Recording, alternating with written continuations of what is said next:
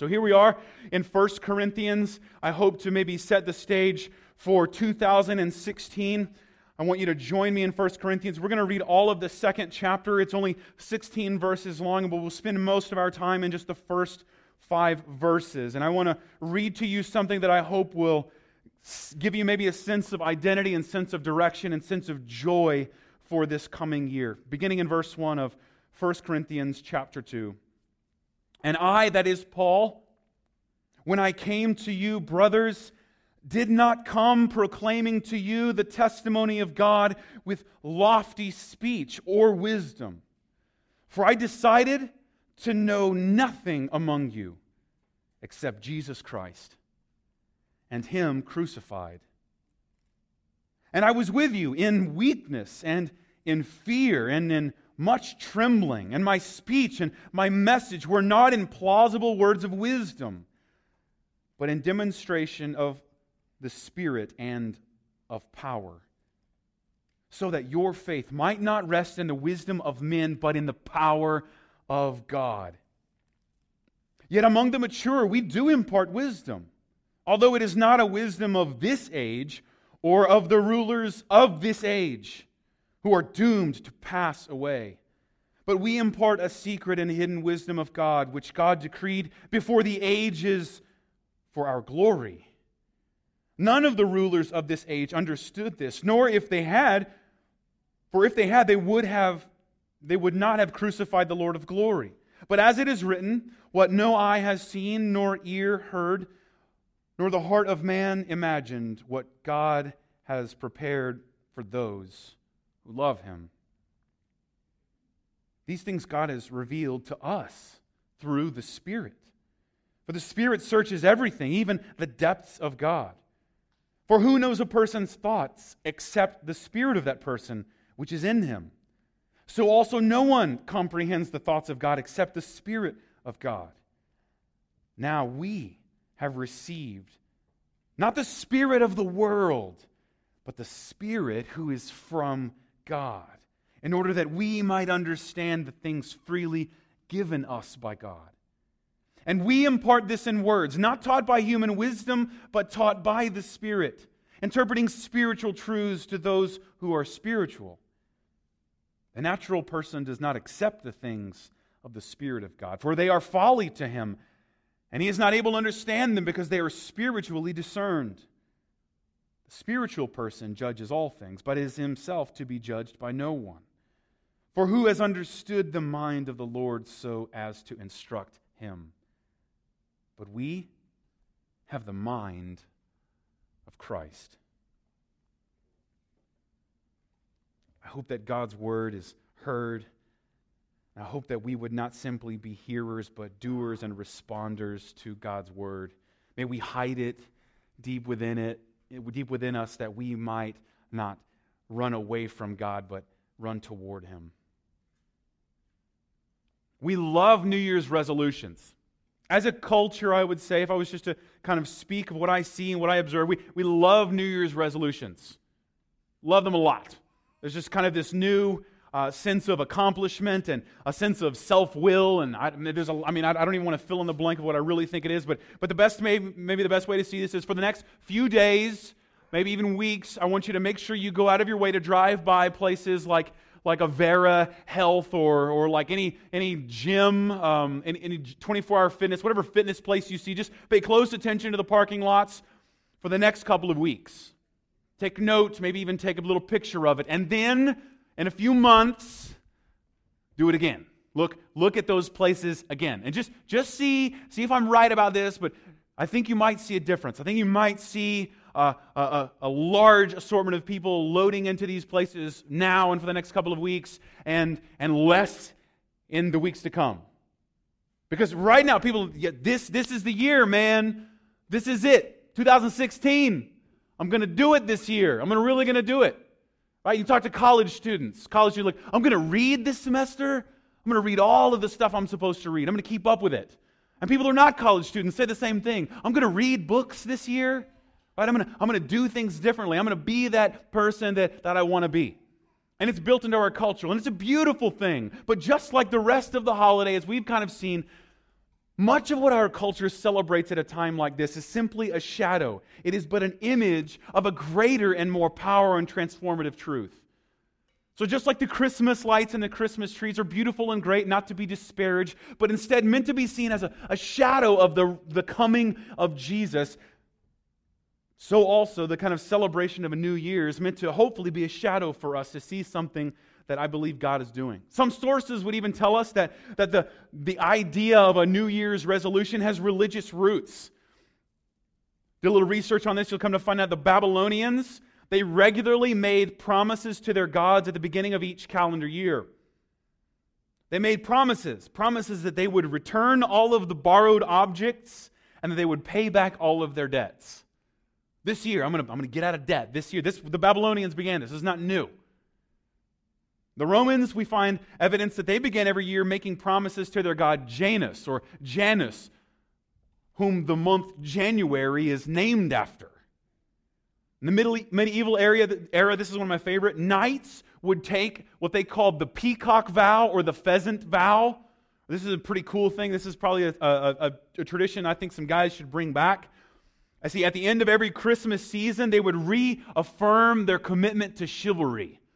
And so they would go, and instead of a turkey, they would eat a peacock or a pheasant because they believed that of all of God's creatures, the pheasant and the peacock were the most beautiful and the most noble. They were like royalty, and they were, they were dressed like royalty. So here you go hunt, make sure you hunt lots of pheasant, but do so maybe renewing your vow to chivalry, to selflessness, to service to a greater cause, a king that is greater and above you, right? That's, that's a kind of a cool that's a cool New Year's tradition I wouldn't mind bringing back. And it gives me an excuse to go pheasant hunting, right? There it is. At watch night services, historically, many Christians for the last several centuries have prepared for the year ahead by beginning at New Year's to pray about the things that they would begin to sacrifice when the season of Lent begins, like for us, in February. And they would begin to think about their sacrifices for Lent, not flippantly and not on a whim when, when Lent snuck up on them and, oh, I better, I better not do this thing that I shouldn't be doing anyway. Instead, they would already begin at the new year to think about the ways in which God might be calling them to lay down something for His glory. This tradition has many religious parallels. The Jewish New Year, Rosh Hashanah, all the way to Yom Kippur is meant to be a season of reflection on one's wrongdoings that they've committed over the year. And that period of time is a time in which they're meant to seek atonement. And they're meant to seek forgiveness for all of the wrong that they've done, intentionally to pay back their debt, what they owe, to do something they've been missing out on the year before, to fix something, to right a wrong. We'll come back to that. And since it's one of our key values, I believe, as a church, not to hide from the culture and not to hide from the trends of the culture, but instead to engage the culture with the good news of Jesus, then maybe I think Paul offers something helpful for us. And we can engage the culture. This sense, this renewing sense of doing something this year differently than we did last year, we can do so hopefully just like Paul does for us. Because we as Christians, we believe in resolutions. We definitely believe in resolutions. We love New Year's resolutions. The difference between the resolutions that the Christian would make and, and a New Year's resolution is that we decide every day to make those resolutions. The way that we resolve to be who God has called us to be takes a word and a theme throughout the New Testament to explain for us, and that word is repentance. In fact, Martin Luther, as an affirmation of, of this life style that we're meant to have that Paul begins to point to here in Philippians, or excuse me, in 1 Corinthians chapter 2, is found in his first thesis. You see, Martin Luther, we, we step into a tradition of people who want to reclaim and rediscover the truth of the gospel. That God has done something for us that we could not do for ourselves. That God has paid the price for us that we could not afford to pay. And one of the first theses that, that of the 95 that Luther nailed onto a door to, to speak out against what had been practiced as uh, the authority of God rather than the authority of man to forgive. The first one says, When our Lord and Master Jesus Christ said, Repent, he, enti- he intended, excuse me, that the entire life of believers should be repentance. One of the first words we see coming out of Jesus' public ministry, especially in Mark chapter 1, is he says, Repent because a kingdom is near. There's a new kingdom and a new king coming. Turn away from your old, loyalties, turn toward loyalty to this new and good king. Let me read that again. When our Lord and Master Jesus Christ says, Repent, he intended that the entire life of our believers, of the believers, should be repentance.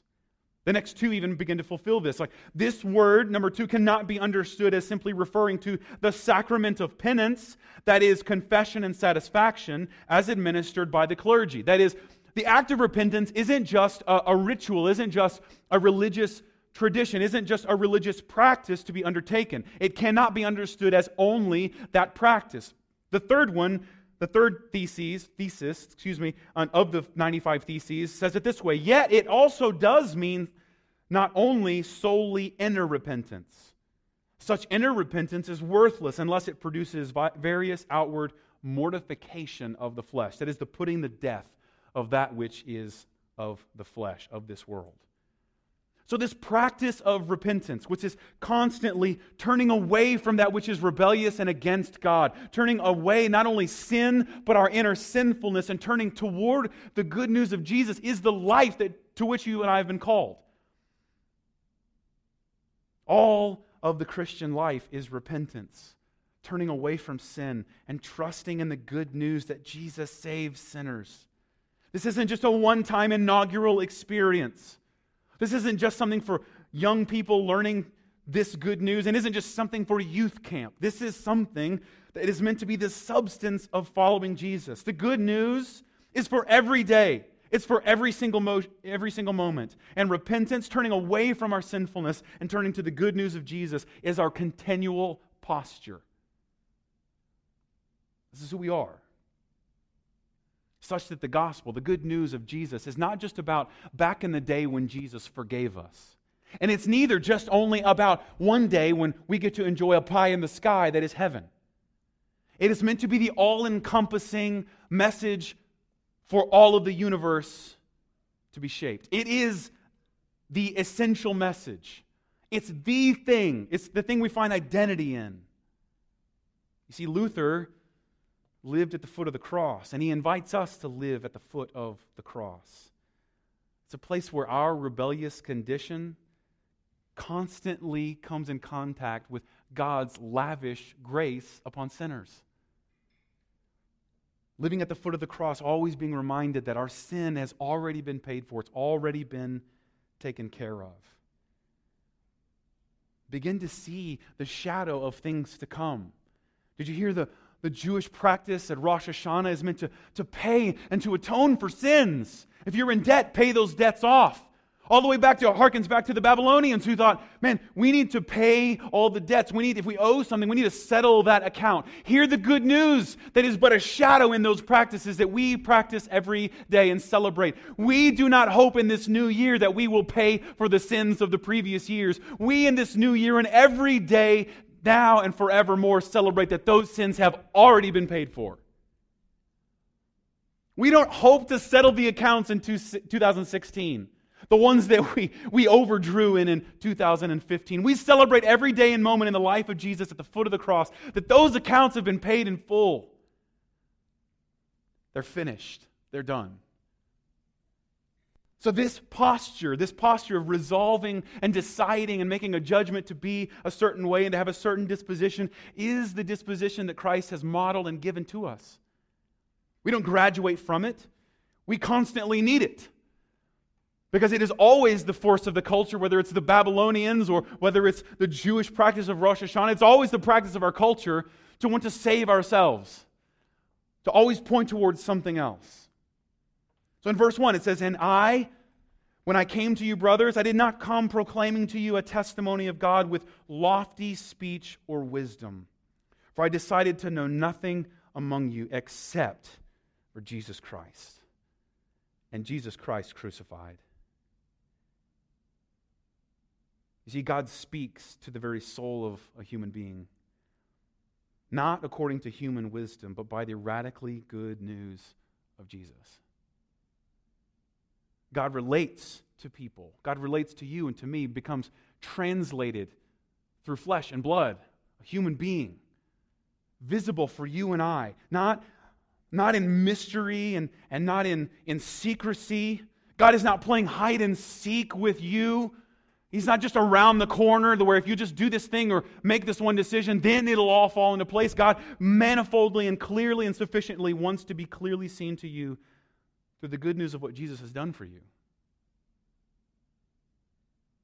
That word you see in verse 2, it says, For I decided to know nothing among you except Jesus Christ. This word krino, this, this, this picture that, that we see throughout the New Testament, in fact, is, is meant simply to, to convey thoughts of judgment or, or, or thoughts of reflection. To make a judgment is to krinomai, to krino, to, to decide or to resolve, as some of your translations may actually have. And this verb is meant to describe the act of carrying out a, a judicial process, weighing options, and then making a decision, making a judgment based on this. This is not a flippant whim. This is not an overreaction to something that has already come to pass, but instead, this is a calculated and, and weighed decision. This, this word that we see translated decide or, or resolved in verse 2 is used throughout the New Testament, or New Testament as, as a testimony to, to people's judgment. It's meant to describe the act of weighing different terms. It's meant to show this thorough investigation of something and coming to a convictional conclusion.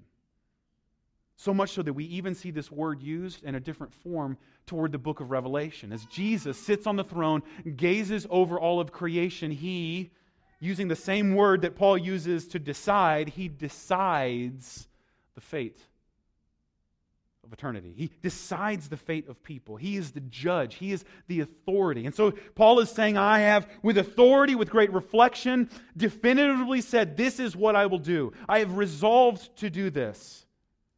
What did he resolve to do? I resolved to know nothing. I resolved to know nothing except Jesus Christ and Him crucified. Look at the opening words in verse 1. He says, I, when I came to you, brothers, I didn't come to you proclaiming the testimony of God with lofty speech or with wisdom. When he says, as for me, he's indicating that he's, he's picking up on something that he's been talking about already. He's saying, for me. And you want to know, well, what, that, what is that? What, what, what's the transition here? If you want to skip back to verse 17 of chapter 1, we saw this a few weeks ago as we talked about the gospel being made visible in the baptism of a believer and follower in Jesus Christ. Verse 17, he says, to a church that's begun to be splintered and have different loyalties to different leaders, he says, For Christ didn't send me to baptize because these people were beginning to think that they had special standing because Paul or Apollos or someone else had baptized them. He says, Christ didn't send me to baptize, but he sent me to preach the gospel. And not with words of eloquent wisdom, lest the cross of Christ be emptied of its power. His one job was to preach the gospel, to make the good news of who Jesus is evident for people, and to add anything to it and to try to, to do something that was ultimately eloquent wisdom or, or lofty words was actually to empty the cross of Christ of its power. Verse 18, it says that the word of this cross is actually folly to those who are perishing, but to us who are being saved. This is a miraculous mystery for us. It is the power of God. This is how God saves us. This is what God is doing. And Paul is picking up on a theme that he has devoted his life to carrying out. As for me, I will continue to do this. And the manner of in which he is doing this is especially important. He says he didn't come proclaiming this testimony of God with a lofty speech or with wisdom. Now, step back for a minute. We saw a few months ago that as Paul made his way to Corinth, that what he found there was a lot like what we would call Las Vegas. Like it's the sin city. I mean, this is where it happens. If, if, if there was a theme in Corinth, it would be just like Vegas, man. If whatever happens there stays there. It was a regular practice to go and worship the god Aphrodite, the goddess of love. And the way in which you regularly worship the goddess of love was to engage in temple prostitution with the priestesses of Aphrodite. This was a regular practice. And so when, when Paul gives a lot of good words to, in, this, in this letter to Corinth, 1st and 2nd Corinthians, he's giving words to what would probably be like a church in Vegas. Like, you're going to have to fight against some trends. So think about what Paul is saying here. It's, it's common thing for in Corinth for philosophers to come and, and to speak and, and to put on a show with their eloquence and with their great wisdom. In the same way that you and I both know there's a kind of a show that takes place in a strip in Vegas, right? And those kinds of shows look a certain way. Now, I don't know what they look like. I'm sure you know what they're like. I, I wouldn't know anything that happens there. I mean, but I'm sure you do, right? So I'm sure this makes sense to you. But but if I were to know what maybe happens in Vegas, and maybe if it didn't stay in Vegas, then, then I would probably think that th- there's, there's a way in which this town works. And there's a way in which this town looks. And Paul's saying, you know how things look in the town? This is different from that. It'd be like saying, look, I came to you came to you people in Sin City in Las Vegas. I, did, I came to you on the strip. I didn't, I didn't come with flowers and lights and fireworks and neon signs. I didn't come with any of those things. I didn't bring anything to the table that would have given me standing in a city like that. Instead, he says, I come simply and humbly with this message. He even says in verse 3 that he did so weakly, he did so trembling, and he did so out of fear. And the way in which the world works and the way in which the world understands things is meant to set, is meant to set a stage for the way in which God speaks radically differently. He came proclaiming something, not, not with impressive speech or with impressive form of wisdom like the Corinthians would have valued and understood, but instead he came with a very simple message that Jesus Christ is all. He's in all. And I wanted to know nothing. I mean, just think about the, the boldness of those words. I decided to know nothing. If you don't fill in the blank for the end of that sentence, that's already pretty interesting, isn't it? Listen, I made a decision. Come to the conclusion, I ought to know I know nothing. I ought to know nothing. This I've decided after 2015 and 2016 I will know nothing. Nothing at all. This is the point where my wife would go like, "Congratulations." Point right, you win. You made it. You know nothing.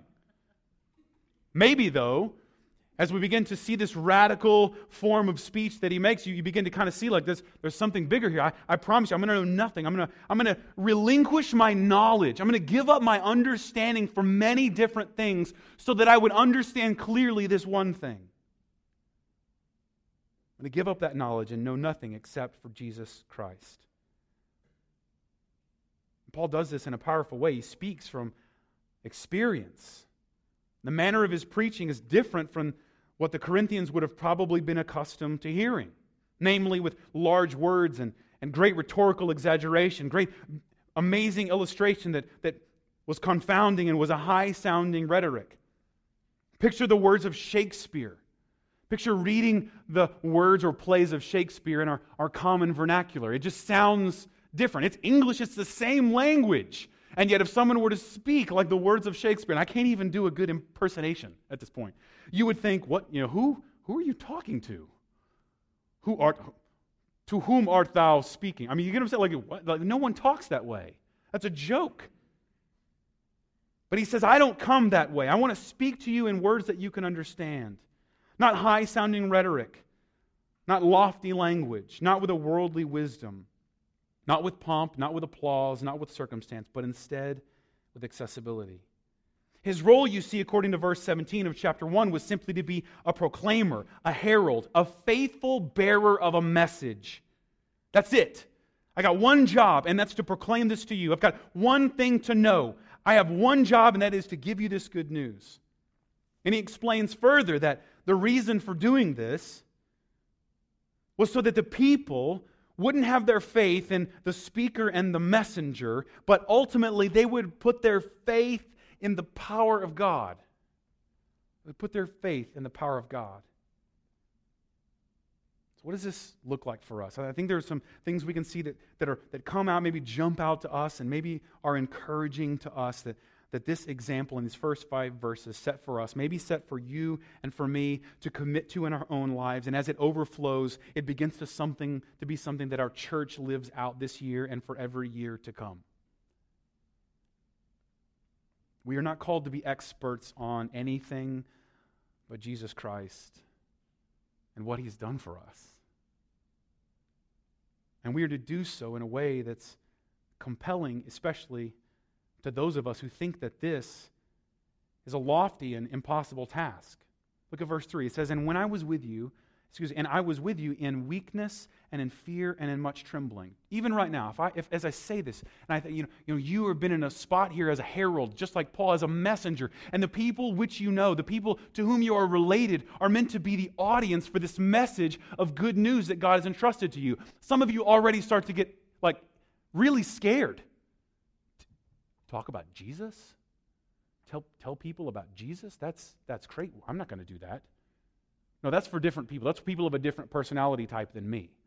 And even as I say, it's your mission. It's our mission as a church and your mission called by God to share this good news with the people to whom God has sent you. You begin to experience fear and trembling. And here's what I have to tell you Paul says, Me too.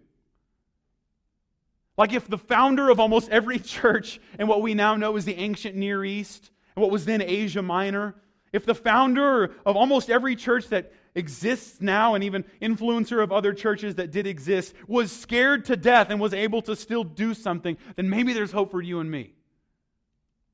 Because if he was afraid, then even more so, we should feel not so bad about being afraid. He says, I came to you in weakness. And the first thing we would say, like, I, I just don't, I don't have all the answers.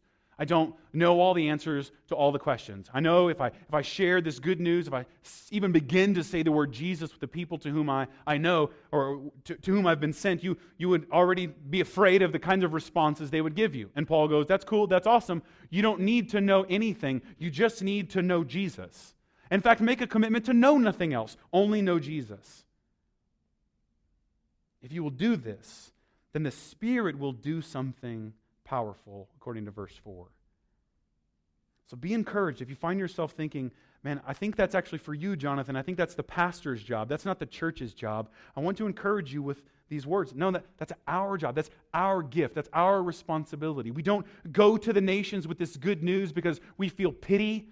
We don't go to the nations because we feel guilt. Our motivation for doing this is glory. It's glory for a king and glory so great that it actually overflows to us. And we are invited into sharing it.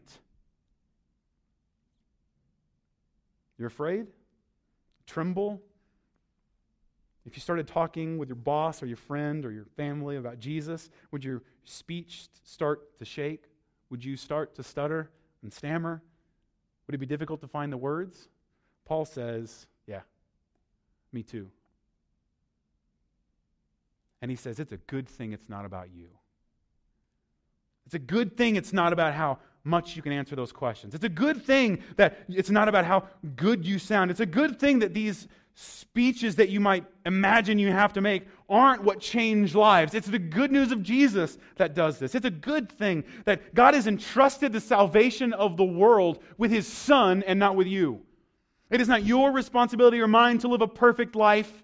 It is Jesus, and He has done that completely. It is simply ours to demonstrate that for others. And it's the way that we show love, even in spite of fear. The Bible tells us that there's greater love that no man has. There's no one who has greater love than the one who lays down his life for someone else. And I get to demonstrate for you on a weekly basis. Maybe I don't get to lay my life down for you. Maybe that isn't an opportunity that I have. But the next best thing is I get to tell you about the one that did. I may not get an opportunity this week to die in your place. I hope that if that opportunity comes, I'm not selfish and I, I hope I do it. But if I don't, then the next best thing is to tell you about the one who did. We herald this message. And fear and trembling are actually a good thing, such that what gets preached isn't how well it was said, it was awkward but instead what is preached is this good news. Our fear is based on trusting in ourselves rather than knowing nothing but Christ and Him crucified. Let me say that again. Our fear in this is based in a faulty trust that we've placed in ourselves and not in Christ. And the fear to do this and the fear to encourage someone in this is simply based on believing that you are greater than Christ. It's pride. Ultimately, the message isn't about you. And if you find yourself thinking, well, my story isn't that compelling, well, then it's okay. You need to tell a different story. Tell the one about Jesus. This is a beautiful thing that God has given to us. And what message is it that we're communicating? Look at Paul. He just simply says there's a demonstration of the Spirit. What does he mean by that? Well, he goes on later in this book in 1 Corinthians chapter 12 that there's a Spirit, God's Spirit gives presence to us and directs our thoughts and affections toward Jesus. He only glorifies himself. Over the last few weeks, we've talked about this that if anyone stands up and says, Hey, the Spirit's telling me to do this, I feel like God is leading me to do this, if that thing isn't ultimately glorifying Jesus, then they're wrong. I mean, they may should do that. It may be a good thing, but you can't give God credit for it. The only thing that God does through the power of his spirit is glorify himself by revealing his saving son. That's, that's what he does. So if I'm like, hey, I think God is calling me to do this thing, you should first ask me, well, how and in what way does that glorify Christ? Well, I think I should move here, I should move there. God doesn't care where you live. God can glorify Christ wherever you live. God's will is not hinged upon your decision. You get to be a vessel, and God gets to use you to do something amazing, such that He gets the glory and you do not. You're the mailman. I mean, I love when Amazon gives me stuff, but I've, I've yet to hug the mailman and thank him. And, and neither do we focus on the messenger, but we see the message for what it is. It's about a God who saves and redeems and draws people in. In 1 Corinthians chapter 12, we see this explained for us in verse 3. He says, I want you to understand that there's no one who can speak by the Spirit of God and say Jesus is accursed. So if someone says, Hey, God is leading me to relinquish my faith in Jesus, that's not the Spirit of God, that's another spirit. It may be a spiritual reality, it may be a spiritual thing, but if you're turning away from Jesus, that's not God doing it. And no one, he goes on to say, can say that Jesus is Lord except by the Holy Spirit. So celebrate the victory in this already. The fact that you're not throwing tomatoes or chairs at me as I'm telling you about Jesus is evidence that the Spirit is working in you, that the Spirit has not abandoned you. The fact that you're open to this and you're not infuriated by this is evidence that God has shown mercy on you and He's opening your heart and mind to this by the power and presence of His Spirit. And that's the thing we get to celebrate. That's the thing we get to glorify God for. So that verse 5 says, our faith is not in the wisdom of men, but in the power of God. Friend, this is such good news for me. If you listen to me for more than a few minutes, you realize I make up words. I sometimes begin a sentence heading this way, and halfway through it, I turn into my mother. Don't tell her I said that. But I turn into my mother, and, I just, and the sentence goes somewhere else. I have such a complicated set of dependent and independent clauses that sometimes it's hard to understand. I've listened to this. And sometimes I just come up with a new word, right? Like strategery. I'm like, I, am I'll add an ly to a word. To, that's, that's a word. Yeah, that's a thing. Jesus E. That's, that's not a word, but I, if you listen to me long enough, you'll realize, wow, that's, that's pathetic. This guy does this for a living and he's making up words up there. It's, it's difficult to follow, he's hard to understand. This is encouraging to me. Thank God that your faith is not in my ability to put things in lofty, big words, but your faith is in the slain and risen Son of God.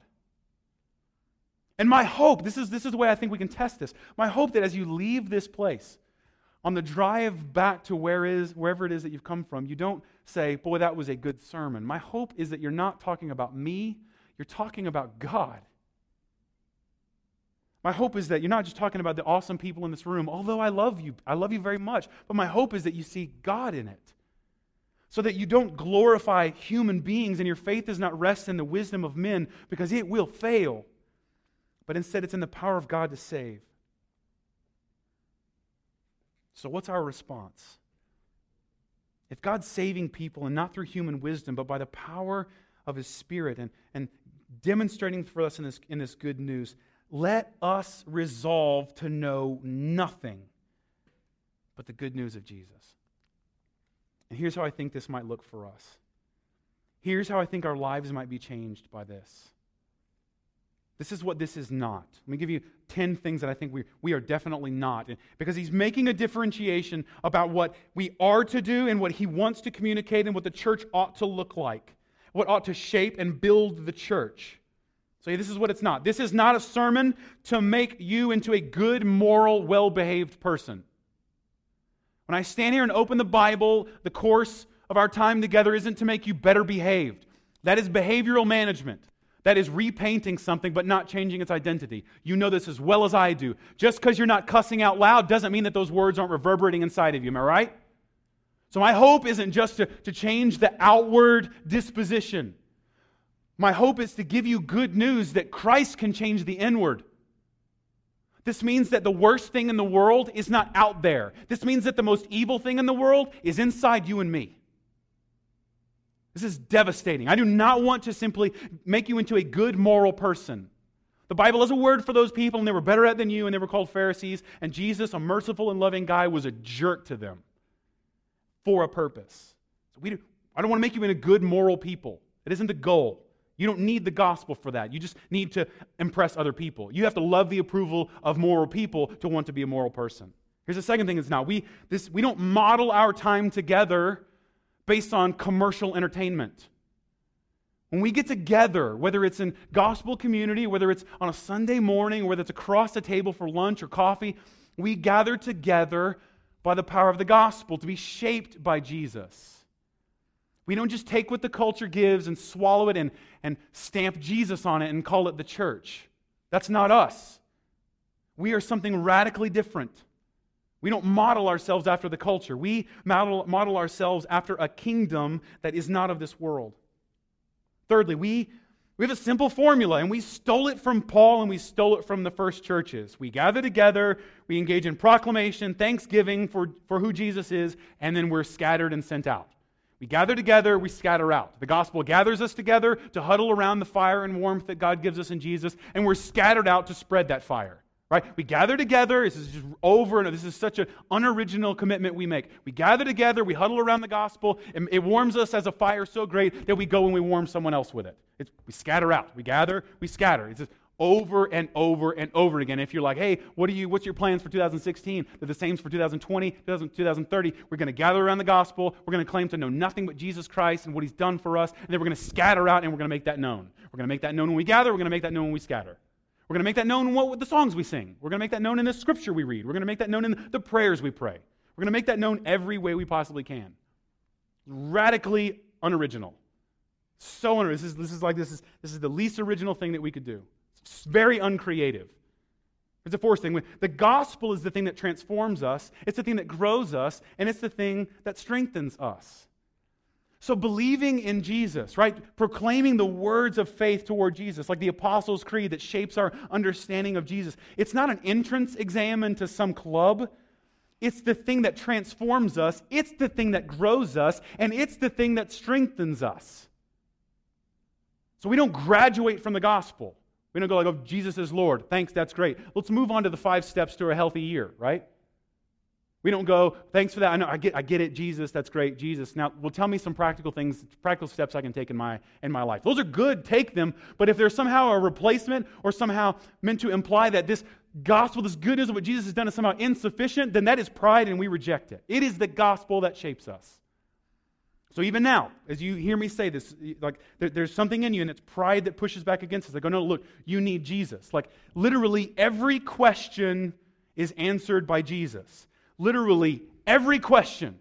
We have claimed, according to Paul, to know nothing. We don't want the answers to all these other questions. We just think that Jesus is ultimately that answer. And the answers to those other questions flow from the right answer to the first. And even now, you're like, well, it, must be more complicated than that. That's pride. That's us saying, look, no, no, my life's more complicated. I need more than Jesus. Or for some of you on the other side, not, not pride, but instead kind of a prideful form of self deprecation. You live in despair and you're like, Jonathan, you don't know what I've done. There's no way Jesus can forgive me. That's pride. You're saying what you have done is greater than what Jesus has done. And so we, we run not instead, instead not to the law or to good advice, but we run to good news. And so if you're like, Jonathan, I killed a guy and he's buried in my backyard. I don't go, hey, we need to dig him up and turn you in. But instead, here's what I get to say to them Jesus forgives you. Jesus wants to cleanse you and give you a new life marked by his hope and his joy. Now, once that changes you, let's go dig him up and turn yourself in. But if you put a guy in jail, it doesn't make him less of a murderer. His heart must be changed. He's just simply locked up. And that's true of everything we bring to the table. Jonathan, I'm really good. I'm really, I, I got all these Bible verses memorized. I have lots of Jesus t shirts. Okay, Jesus has done something great for you, and your identity is in it. Or if you come with despair and you say, God, Jonathan, you don't know what I've done. I've done awful things. There's no way I could have hope. I say, I said the same good news to you as the murderer, as the self righteous saint. I say, look, Jesus has done something for you, and it's greater than anything you can do. We commit to this. This is what grows us. And when we think we can outgrow it, we've actually jumped into something else. The fifth one. This is not just some sort of marketing trick that we call Jesus. This is uncomfortable. This is not the entertainment to which you run to in your phone, your iPad, your devices, your television. This is not that. This is not the entertainment with Jesus' name on it. This is intentionally uncomfortable. This will convict you.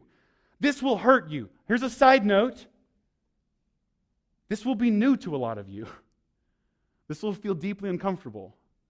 And that feeling of guilt, that feeling of, of disconnection to who God is, and starts to stir you. This, this is what God uses to draw you to Himself. We come and operate out of conviction, knowing that for every guilt that we feel, Jesus overflows with grace.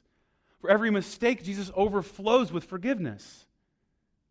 And so when that conviction deep, deep inside of you wells up and you begin to think, I'm not good enough, Jesus immediately meets you with, Yes, I know, that's why I'm so good. And every time that that wells up and like, I'm, I'm good, I, I've got this figured out, Jesus hammers in, No, no, no, I have saved you. I have done this for you.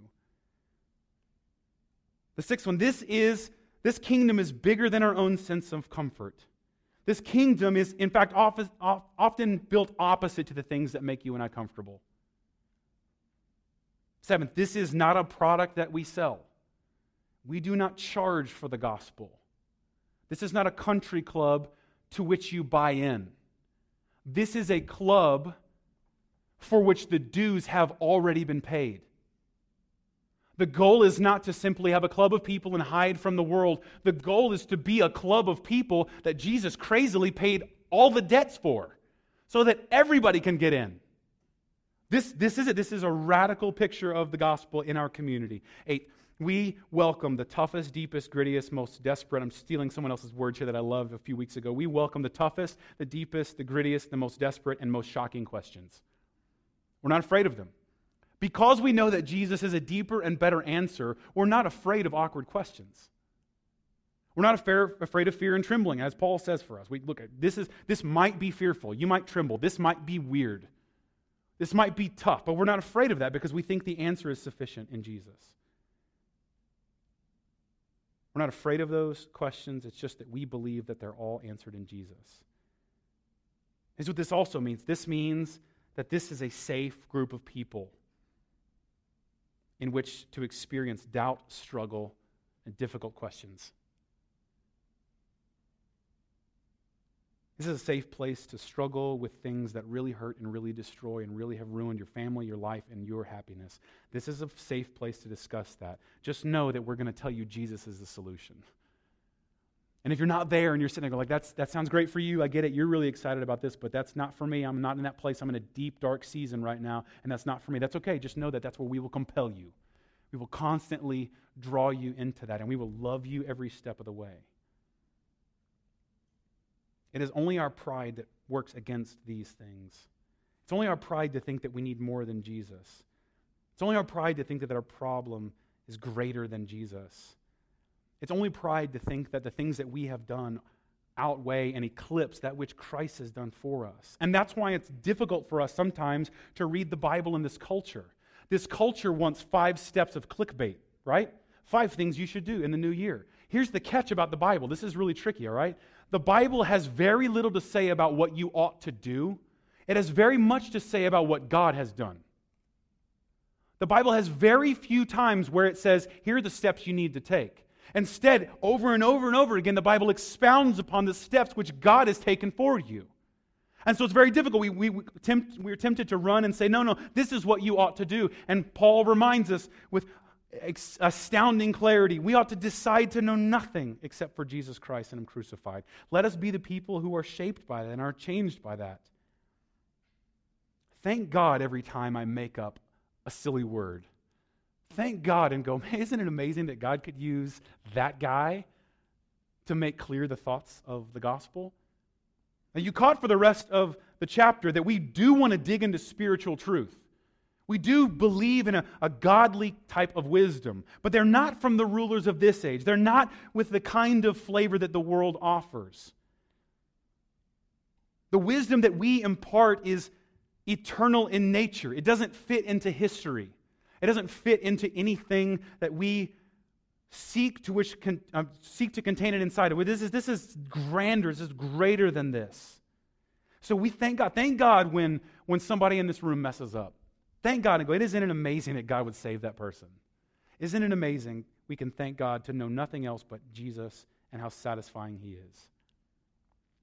You see, Christian joy is not about avoiding life while dreaming about heaven. It's about taking a deep and honest look at all of our life on earth through Jesus' eyes. And it's only there that we find hope. This means for us as a church, Christian friendships do not simply allow us to bask in the sunshine of God's grace, they actually help us to roll up our sleeves and strive for holiness. And the kind of humility we experience when we know Christ and his sacrifice for us is radical. We assume, get this, this is crazy. Christians ought to be the hardest people to defend because we've been transformed by radical grace. We forgive radically. We ought to be the hardest people to offend. And that means when we rub against one another, which will happen, we immediately assume that other person is right and we ought to repent of something. We immediately assume, some of you this is really tough. We assume not that we're right, but we assume that Jesus is doing something to form us. And God hasn't put those people in our path to make us happy. He's put us in our path that we might share good news. And pushing, or living in community like this leads us and requires us to die to our own pride. You see, what Jesus is doing here and has accomplished for us is meant to be the center stage that Paul gives it. And the Christian life following Jesus is a life of radical unoriginality, committed to having a posture of turning away from that which is ungodly and turning to that which is good and godly. And we do so not out of compulsion, but because we are motivated, motivated by his great love and mercy. So hear me when I say this. When our focus is Jesus, it's on the grace that he gives. Do not be motivated or bullied into believing something because you think something bad will happen. That will wear off. But instead, boldly confess sin and failure and mistakes, even because we know that Jesus has paid for it at the cross. And if you know nothing, if you know nothing at all in this world, if you are known at your funeral for knowing nothing, but one thing, let it be that Jesus Christ is good and he has been crucified for you. And let that be a resolution. Let that be a decision, a judgment that we make over and over and over again until Jesus returns. Let's pray. God, we thank you. We are so grateful to you for what you have done for us. We are so grateful to you uh, that you have saved us, that while we were dead in sin and trespass. You did not run from us and avoid the mess, but you gladly entered into it for our sake. God, we thank you so much that we cannot take credit for this. We thank you that our failure to understand some of the deep and abiding questions in our own lives is actually meant to be an encouragement to us that you have made yourself known to us through Jesus. So if there's some in this room right now, then they're wondering, who are you, God? Are you even real? And the thoughts of talking about God just seem absurd. Would you begin to open their eyes and their minds that there really is a sufficient and eternal answer to all of life's questions? And it is that Jesus has made a way. Jesus has given us a new life, a new life in which he means to share his glory forever and ever. And in it, there is greater joy even in sorrow and pain and loss, there is an abiding and deep sense of love and joy that you will not forsake us or leave us.